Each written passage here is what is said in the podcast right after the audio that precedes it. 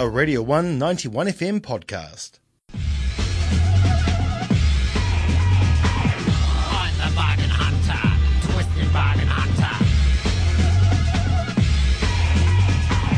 You're the bargain hunter, twisted bargain hunter. The Bargain Hunter with Liam every Tuesday, 2:15 p.m. on Radio 191 FM. What is going on? It is me, your bargain hunter. Today I've got a great story for you. I'm going to tell you about the time I got rich, uh, rich in quotation marks, off um, a video game, a free video game nonetheless.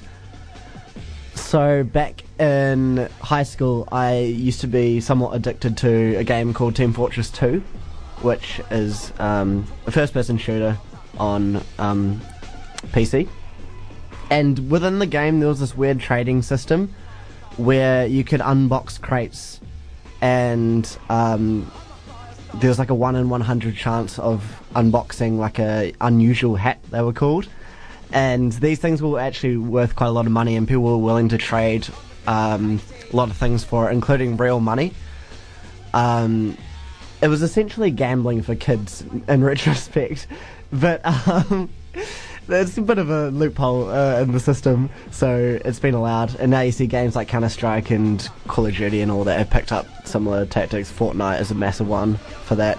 But anyway, um, I got onto this early with Team Fortress 2 and used to trade with people, slowly just making little profits now and again until I built up a good kind of stock of these unusual hats and other in-game, items that were worth far more than they should have been.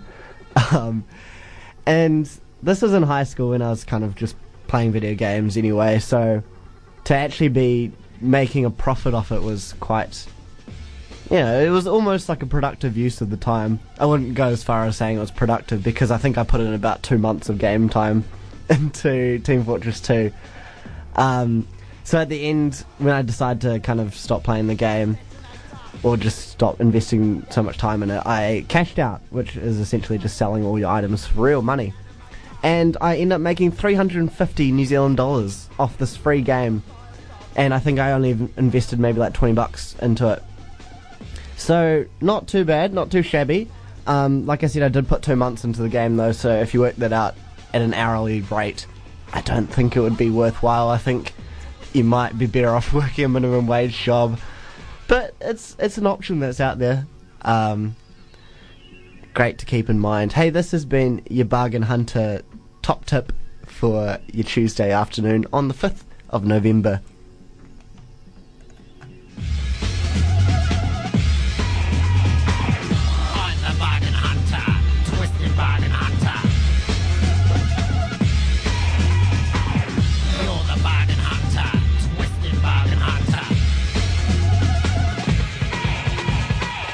The Bargain Hunter with Liam every Tuesday, 2:15 p.m. on Radio 191 FM. That was a Radio 191 FM podcast. You can find more at r1.co.nz or wherever quality content is found.